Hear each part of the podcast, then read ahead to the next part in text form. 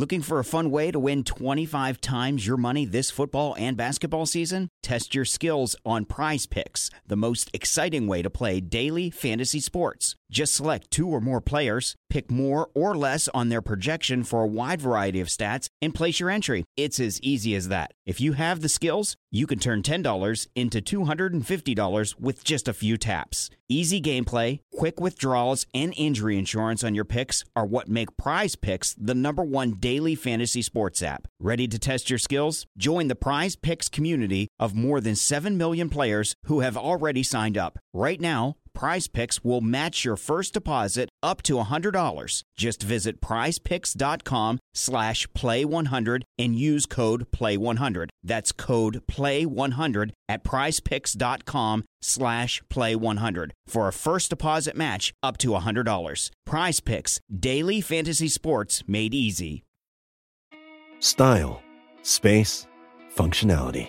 The 2023 Chevrolet Traverse is a great option for people with disabilities. It was designed with purposeful solutions that help make driving more accessible, so you can get through the day comfortably and efficiently, no matter where you need to go. Chevy Accessibility, engineered to go forward. Learn more at chevy.com/accessibility.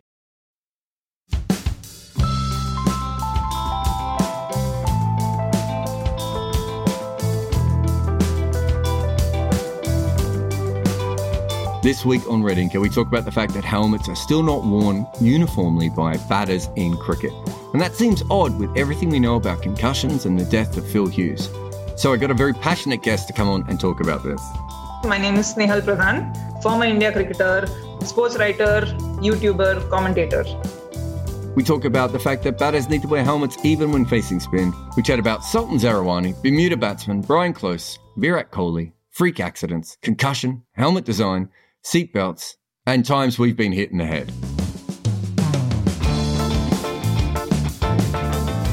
So I brought you on to talk about helmets and concussion and everything, and I think you might know this story, but it's one of my favourite bad stories from cricket ever, which was the UAE captain in the 1996 World Cup was a guy called Sultan Zarawani, who I don't think anyone thought was the best cricketer in the UAE, but because he was a sultan, he ended up playing for the UAE in a World Cup. And he came out to bat against South Africa in a floppy cap in 1996. And the bowler was Alan Donald, who, for those of you too young to know, Alan Donald's nickname was White Lightning, which gives you a bit of an idea how quick he was.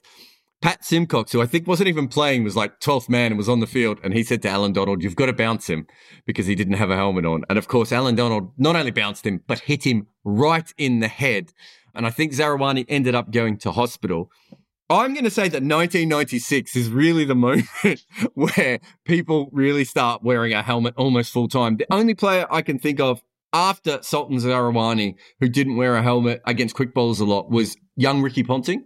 And he wouldn't do it when he started his innings, but he would do it when around the 30 and 40 over mark. And the only guys I know now who don't wear helmets when they face quick bowling are the Bermuda guys. And there's a bunch of brothers and cousins from Bermuda. And I've seen them play. None of them can play short ball. So they should all be wearing helmets. I have no idea why they don't wear helmets. But from about 96 onwards, you would say that we're in the first sort of almost full helmet era. Would you agree? I wish I could agree. I mean, the whole problem with the fact that we're having this conversation is we're not in the full helmet era. So firstly, I have to say, are you sure that person is an actual Sultan? Because Sultan is often used just as a name.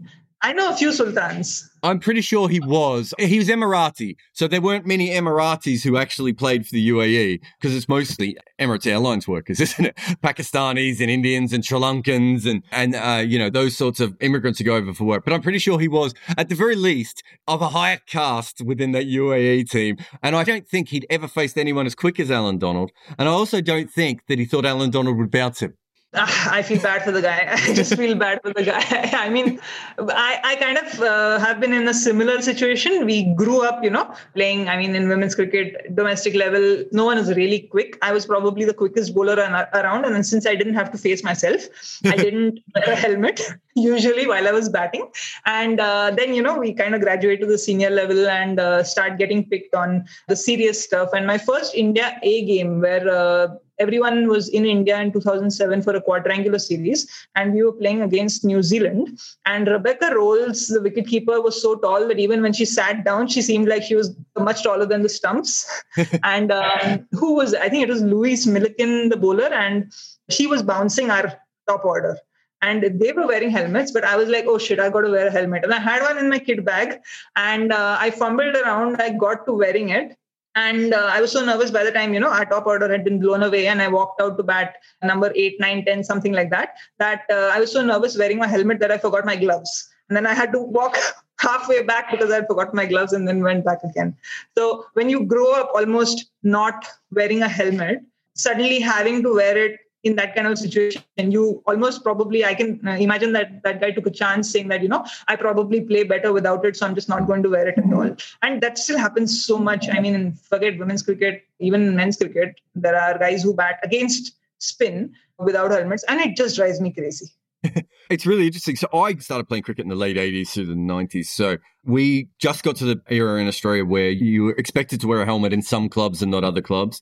And quite often I would open the batting and I would wear the helmet for about 6 overs and then take the helmet off. And so I was right in that period where, just to explain how weird the area I came from was, there was one team where there was a bunch of players from a team who never wore gloves. So if you played against that team, right, you can imagine if you go out to wear a helmet against that team and they're not even wearing gloves. So there was a whole sort of macho... You're kidding me. No one wearing gloves in a hardball match when you can probably get bounced. In Australia, the bounciest place in the world. Not even in Australia. We played on synthetic wickets. There's no way not to bowl a bouncer on a synthetic wicket. Do you know what I mean? Like, as a spinner, you can bowl a bouncer if you want to. It was ridiculous. So there was this whole macho thing. And the one thing I noticed about helmets, which I always found really interesting, when you're in Australia, if you wore a helmet, you got bounced because they were like, oh, he's afraid of the short ball. And when I came to England, if you didn't wear a helmet, you got bounced because they were like, he doesn't have a helmet, we'll aim for him. So there's all these sort of different, shibboleths with helmets and things. And if you wear a helmet in like a low-level English game, people still sort of go, why are you wearing that? No one here is fast enough. The pitches don't bounce. So there's still this real holdout when it comes to the recreational game. But let's go to your point from a minute ago when you're talking about the spinners, because that's one thing that you have talked about a lot, and I think it needs to be talked about a lot. Your problem is that you believe that if someone's not wearing a helmet to a spinner, the hard ball is still flying around. You can still get a top edge off a spinner. There are other things that can happen. Plus, wasn't there a player in the IPL who got hit in the back of the head with a throw? I know he did have a helmet on. Your concern is that basically we're up to, about 90% use of helmets, but there's still that other 10% that people want to hold on to. Yeah, the problem is that 10% is done by the guys like Virat Kohli, MS Dhoni. These are the guys who don't wear helmets when they're facing spin. And you talked about 90%. 90% of India probably follows these guys. 90% of India, especially 90% of India who plays cricket, probably watches these guys, probably emulates these guys. They want to be Virat Kohli. They want to be as cool as MS Dhoni. And, you know, then not wearing a helmet becomes one of those cool factors. Yeah, I don't need a helmet, you know, against spin. Spin win, it doesn't really threaten me. And then what happens is I'll probably give it to the Kohlis and the Dhonis that, you know, they're not going to get hit when they're batting to a spinner. But then what happens is the kids who are watching them don't wear helmets when they're batting to a spinner and who aren't as skilled. And then we'll go for a sweep shot and the ball will hit the back of their bat and then come onto their face. Or girls. I'm not even getting into the whole freak accident thing. You know, even at elite level, a freak accident can happen and a throw can hit you at the back of the head, or it can bounce off the stumps and maybe hit you. It just anything can happen.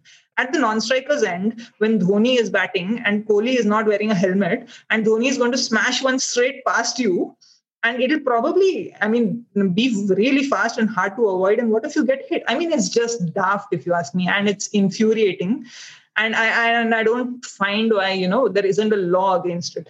One of the things I find really interesting about the whole thing is you and I both grew up not always wearing a helmet and always wearing a helmet.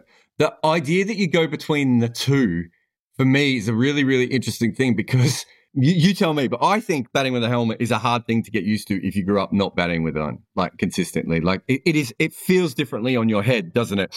So if you're going between the two, it's almost like they're changing the style of batting. So there's also just a batting technique thing where I just don't think it's as sensible an option. But when you're talking about the safety and the kids and everything, it looks like cricket is still a little bit far behind when it comes to this. Surely pretty much every level of junior cricket in the world, helmet should be mandatory now. It's not just cricket. I mean, it's culture in general which is behind. You're talking about, you know, helmets being uncomfortable while you're doing something pretty important like batting. I'll tell you what's uncomfortable when you're doing something pretty important. Seatbelts. I mean, seatbelts are uncomfortable if you're driving and, you know, you want to focus on learning how to drive. Helmets on two-wheelers are uncomfortable. And there is a huge resistance in India. There is almost like cultural resistance in India to wearing seatbelts as well as helmets. And there are rules and they are enforced to varying degrees in varying times and places. But probably 20 to 30% of two-wheeler riders in India, and there are a lot of us, only 20 to 30% wear a helmet. Then you have this like in-between rule where, you know, the person who's actually riding the bike will always wear a helmet, but they won't have a helmet for the person sitting behind them. Or even if the person sitting behind them has a helmet on the bike, they won't wear it because they're sitting behind. And I don't know how that really makes a difference. So there is this cultural resistance to something that should be common sense. And you're right, it is uncomfortable. You have to get used to it, but you have to get used to it. I mean, it's necessary. It can save your life. And why do I still need to prove that it's necessary? One of my favorite stories from India a few years ago was I was in a taxi with a driver and he got pulled over and fined for having a seatbelt. So the police officer fined him and then he put the seatbelt on, drove off. And as he went past the police officer, he just took it back off again. And all I could think is, okay, if you don't want to wear it, I get that. But why would you just risk getting another fine straight after you've got a fine? And he's just there. He could have seen you take the seatbelt off. It was so weird to me. Anyway, I do understand all that. Now, do you know much about the history of helmets and how they came in? You know about Mike Brearley and the skull cap and everything, where he wore something under his hat. And then, of course, the early helmets. My question to you, and you've written about this a little bit, and we'll link to them in the show notes, but I just don't think cricket helmets are still designed perfectly. And I know in one way they can't be. So I don't know how much you know about NFL and concussion protocols and everything. But essentially, if the ball still hits you in the head very hard, your brain is still going to bounce around. But it stops your head getting dented more often than not, although not always, as we found. And I'm not a designer, and I'm sure there are more qualified people out there. But I know you've thought about this a lot. I just don't think that the cricket helmet at this point is still designed particularly well. No, it's not. I mean, and there are gaps. There are like, you know, almost areas where the ball can get through, and there are areas which allow the ball to get through because of our instincts, because the first instinct is to turn away.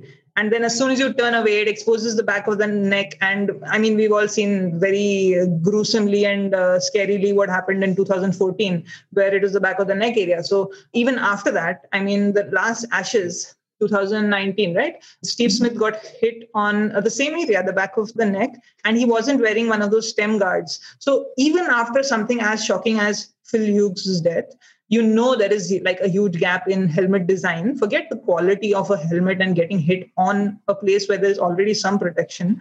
You know that there's an area where there isn't protection, where the ball is likely to hit you if you turn your head away. And you don't wear it. You don't wear it because, you know, you're uncomfortable. I mean, Steve Smith sounds like one of the Indian uncles I know who says, nahi beta, my head pains when I wear a helmet. And helmet design isn't perfect. So you have to kind of try and plug what holes there are. And I'm not an equipment expert, and I don't know what needs to happen for helmet designs to get better.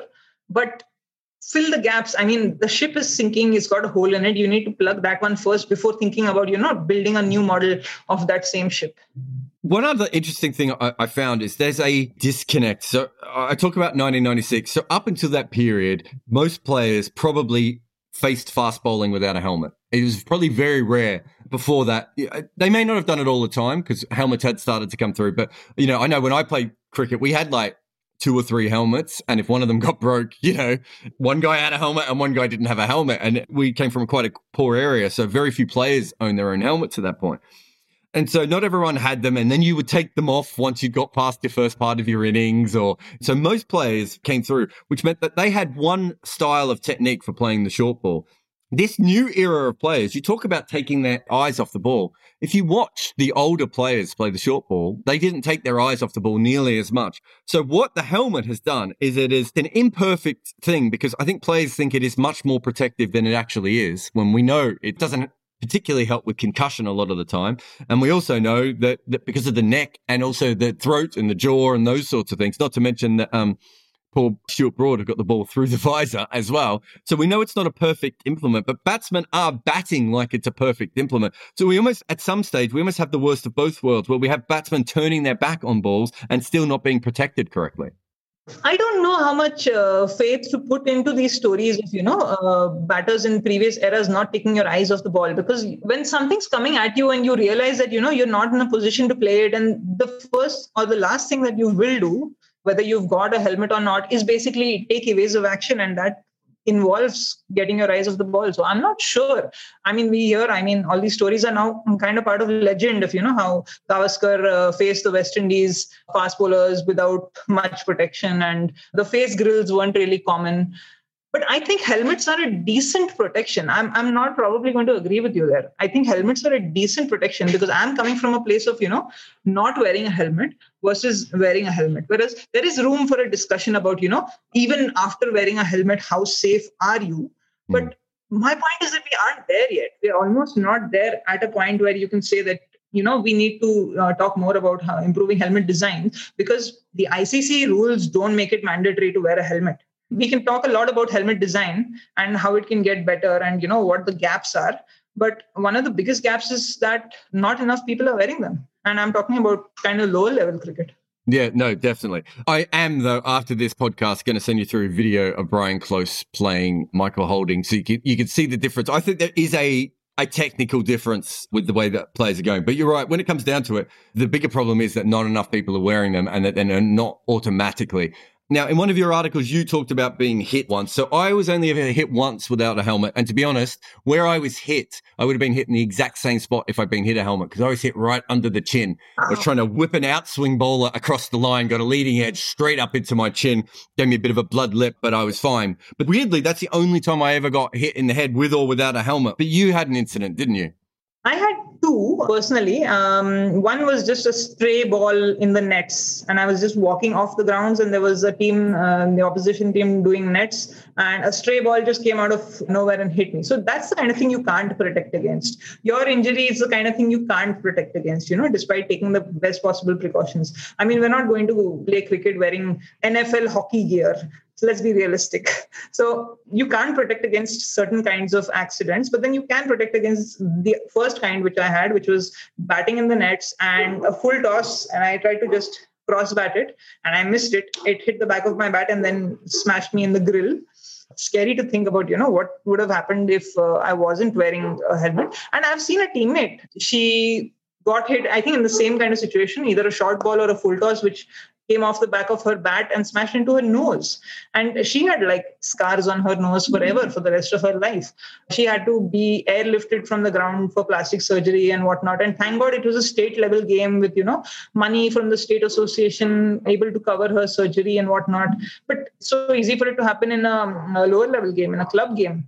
And you made a point earlier also about the fact that, because a certain club or a certain team or an individual isn't financially well off, a helmet isn't probably one of the high priority items in their kit. And that's something that culturally we need to change. Because, I'm coaching a few kids and I'm constantly encouraging them, invest in a helmet. I don't call it spending on a helmet. Go invest in a helmet. And then they do resist wearing it. One of the kids forgot it at my place and just hasn't collected it for a month. And I'm like, your helmet is here. How are you batting? No, I'm batting fine. That's okay. But it is something that probably needs to come in through the next generation. And that's why, Kohli and Dhoni pissed me off. That makes sense. The other thing is, and I know it's slightly separate because it's involved in even when there are helmets, but the whole concussion debate is quite interesting. So my theory is that there are a lot of opening batsmen out there who field at short leg who are suffering from a form of CTE. And I know that Herbert Chang, the West Indian rebel player, his family believed that he has it. But obviously, unfortunately, with CTE, you can't get tested. And I remember when I was at the World Cup, and I can't remember who the batsman was, but one of the Afghanistani batsmen got bounced and waved away the doctor. So there was no proper concussion protocol. And so we all asked about it in the press conference. And Gulbadin Naeb, he said, I know we're Afghanistanis. We've got stronger heads than other people. And you're just like, oh, we have got so far to go. This is probably way too far back for you. But Richie Richardson was sort of the last batsman who was famous for never wearing a helmet. If you go back and there's actually, I think this is online. I don't know if Roe Belinda or someone else has put this online, but when Richie Richardson goes out to bat with a helmet for the first time, and there's almost a sadness within the commentators that it's changed. Like, oh no, the last brave man has departed. And we really need to get past that because realistically, it's got nothing to do with being brave or whatever. As you said, a lot of it is just about showing the right thing to kids. Yeah, I mean, this macho element does exist. I mean, half the reason I think why kids at lower levels, you know, don't wear the helmet is because A, they'll probably get teased being the only kid in their team to wear a helmet. And then, you know, their parent will force them to buy a helmet. They'll go to the ground, they'll put on a helmet and somebody will say something, you know, you're the scaredy cat of the team or, you know, darpok, fattu, all those kind of things. And then the helmet sits in the kit bag for a while and probably only comes out if they're fielding at short leg. But yeah, the concussion discussion is probably another layer to this. It's how much are we willing to protect? I see all these things about concussion substitutes and I still get the feeling that, you know, we're not getting the basics right. I mean, if you are making concussion substitutes compulsory by putting it in the playing conditions and, you know, accounting for the seriousness of this head injury, why can't you also put in the playing conditions that, you know, you have to have a helmet to account for a seriousness of a freak head injury? Because with the concussion, you're probably talking about people who get bounced and who are already wearing helmets, but the ICC playing conditions have an if in them. How can the ICC playing conditions have an if in them is basically what really gets me. And umpires probably, we have a few umpires who wear helmets. They're right in the line of fire. And then they'll come up with some creative solutions like Bruce Oxenford shield. So there's probably so much that we need to talk about before concussion substitutes. And it's great that we're talking about concussion substitutes, but are we waiting for another Phil Hughes? Or another freak accident that'll send the entire cricket world into mourning before we really take this seriously? That's what I'm afraid about.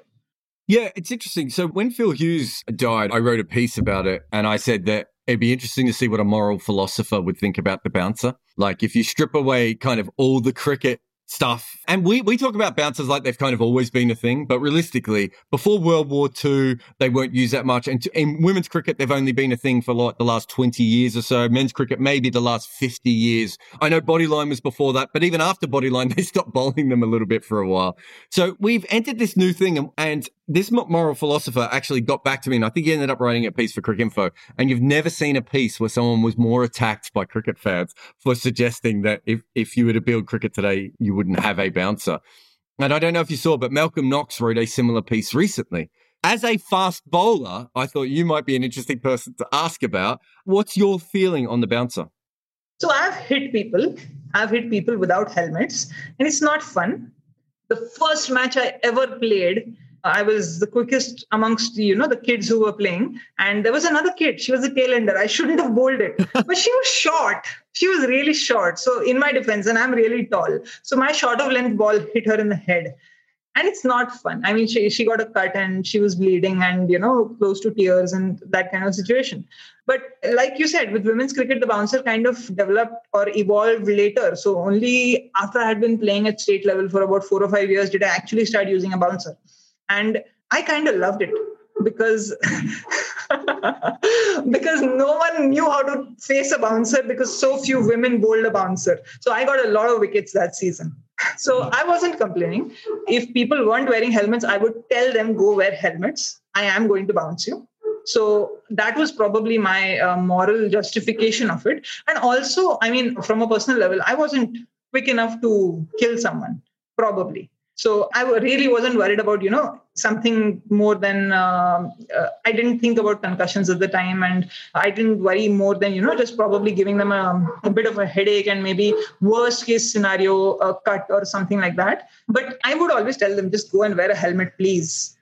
And that's how I kind of justified it. And you're right. I mean, the game has evolved as bouncers have come in. I was just reading an article this morning where Mithali Raj was talking about moving from a heavy bat to a lighter bat because bouncers became more and more common in women's cricket. And from the skill point of view, I think there is a place for the bouncer in the game.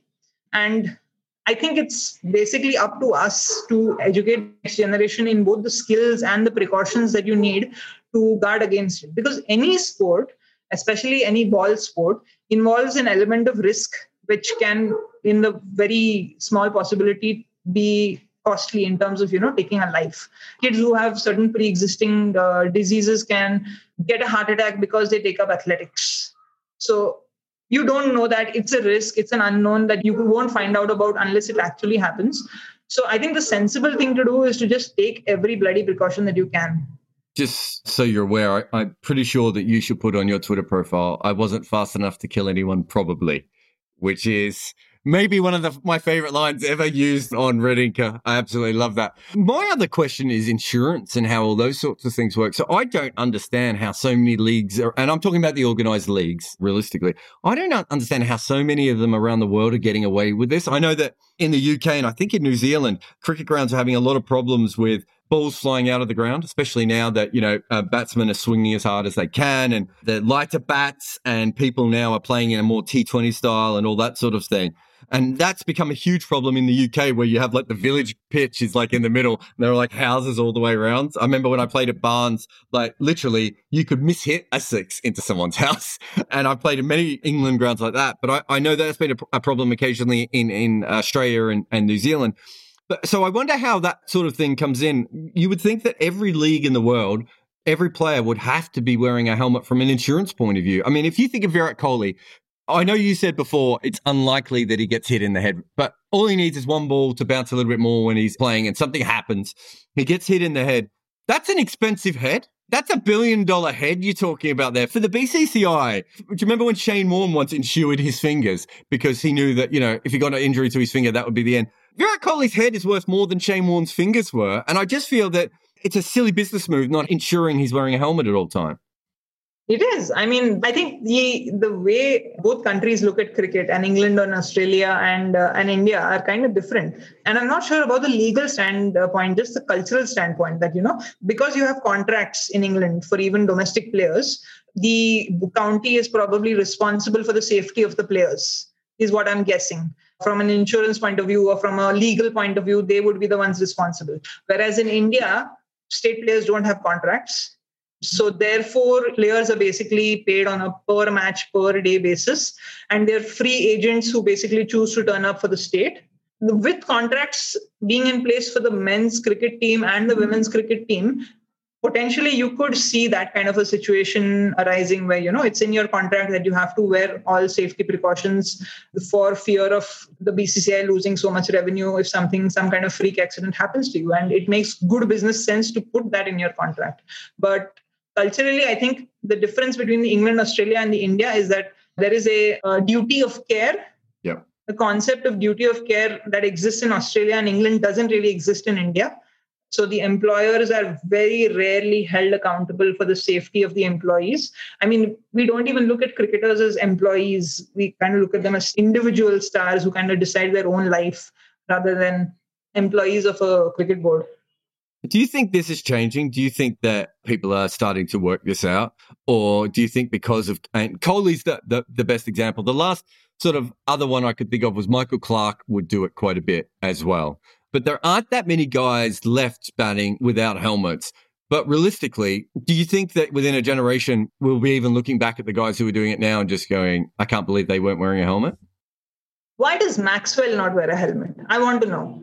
I mean, if you think about it, Michael Clarke and Virat Kohli make sense because they're using their feet and coming down the wicket. But Maxwell is reverse switch hitting. It doesn't make any sense. But to be fair, how much of Maxwell's batting makes sense to begin with would be my question. On the tactical point of view, it makes sense as well, because for a Kohli or a Mithali Raj, if they come out to bat against when there's spin being bowled wearing a helmet, you know they're going to use the sweep. Mm. And if they're not wearing a helmet, you can basically bring deep square leg up and not have it forever. But if they plan to sweep, they will wear a helmet, both of them. I forgot your original question. Well, I mean, I'm wondering if now this will just be, because you can't change things straight away, right? You talked about the seatbelt law before, right? When the seatbelt law came in, I still have American and South African friends as well who don't wear seatbelts and don't believe in seatbelts, right? It's not just India and places in the subcontinent. It's like I lived with a South African roommate who would say, I just don't think they work and I don't feel comfortable, so I won't wear them. So we know that there's always going to be people who take time to come on. But my question is, we do this podcast again in 10 or 15 years' time when we're both very old. At that stage, do you think that just everyone is wearing helmets around professional cricket? Is that the next step, that just everyone in professional cricket wears helmets and then hopefully everyone in recreational cricket? Professional cricket, 100%. Recreational cricket, I don't know. 15 years later. I mean, I'm not sure about this. This is an assumption, but is it fair to say that recreational cricket at a young age, your first recreational organized cricket is leather ball cricket, whereas in the subcontinent, first recreational organized cricket is tennis ball cricket? Yeah, it's a bit more. They've now started to use more soft balls in for the younger kids. But yeah, definitely, if you come from a non-Asian background, you're much more likely to have faced a proper cricket ball by the age of 10 or 11 or 12, whereas obviously in Asia, that's probably a little bit later, isn't it? Yeah. So in recreational cricket, I'm not sure whether things will change in 10 years. In professional cricket, I'm 100% sure that things will be different. I mean, I see it in the younger lot of players. I think the visibility of the freak accidents will probably contribute to that. In another era, we wouldn't have had video of Phil Hughes' death because it was a state game and then it wasn't broadcast or it wasn't on film. But now everything is so visible that every freak accident is being amplified, which is not a bad thing. And so therefore, I think the next generation is going to pick up a helmet as soon as they go into a shop and pick up a bat, which is suited for leather balls. So I think it'll be a part of that entire package that you have to invest in when you move from tennis ball to leather ball cricket. It does make the barrier for entry higher. And it's a complicated problem that's not easy to solve. But I think it's on the safety side of things, this is better.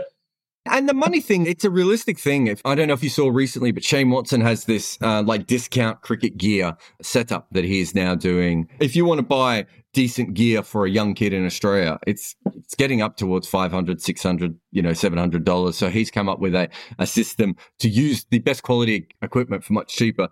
That is a fundamental problem within our game, realistically, at this point. Oh, yeah. It does have a higher bar, but at the same time, as much as we want young kids from impoverished backgrounds to have a chance to play cricket, we also don't want them to come in and actually be hurt playing cricket. And one thing that you mentioned in your piece, and I don't think people know this enough, so I had a column for a little while where I basically rounded up the whole world of cricket news, the most interesting stories around the world. So it wouldn't always be international cricket. It could be, various different things. There was quite a few stories of domestic abuse situations that involve cricket bats that I was shocked at. And the other thing that I was shocked at is how many club cricketers around the world die batting. It happens a lot, doesn't it? Yeah.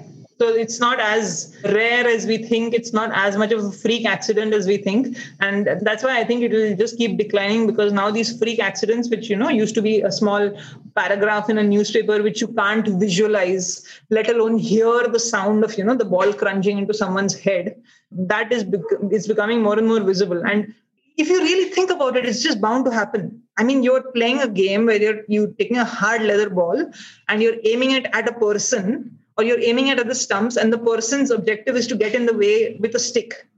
And this game you're often playing, I'm thinking about, my time in Bombay playing matches on Oval Maidan and Azad Maidan, and you're playing that game in an area probably as big as the MCG. In the MCG, you have 7 or 8 of those games being played with a hard cricket ball, and there's balls flying here and there. And it's just bound to happen. I don't know why people think of it as such a low probability, what economists call, I think, those long tail events like COVID. I mean, COVID is one of those things which is so rare that you probably wouldn't plan for it. And now then COVID has the additional complication of, not being able to share cricket kit, because usually you'll have one common cricket kit where everyone can basically use the 2 helmets that the team has, and you wear a bandana and you pray that, people like me who sweat a lot don't get to bat. But now even that's complicated. No, definitely. Well, you convinced me, because I do slog sweep and reverse sweep and I don't wear a helmet. I haven't had a helmet since I played properly. We're going to add a level to your Patreon to fund a helmet. Exactly. I'm going to buy a helmet. But also, I think from, you know, with my kids growing up, they're obviously going to have to wear a helmet when they play cricket. But if they do get into cricket, you know, they're going to go off to the nets on their own. I don't want them to be in the nets on their own. And that's the time they're not wearing it, because that's the time that, you know, they might get the top edge or their friend might give them the bouncer. So I think it's quite important that they start to see that sort of thing. So you have convinced me. Thank you very much for coming on the podcast. It's very good that you are not quite quick enough to kill anyone. Happy to be on Red Inca, and I'm going to be remembered for that line for a long time, I think. Thank you for listening. There are links to works by my guests in the show notes. Please review this show on Apple Podcasts or on any podcasting platform you have access to. This show is made possible by the people who support us on Patreon. So thank you all to those who do.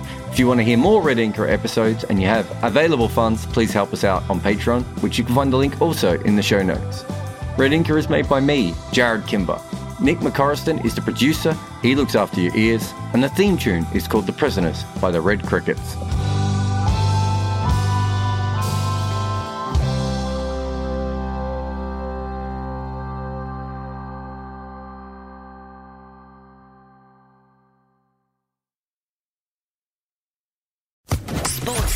Podcast Network.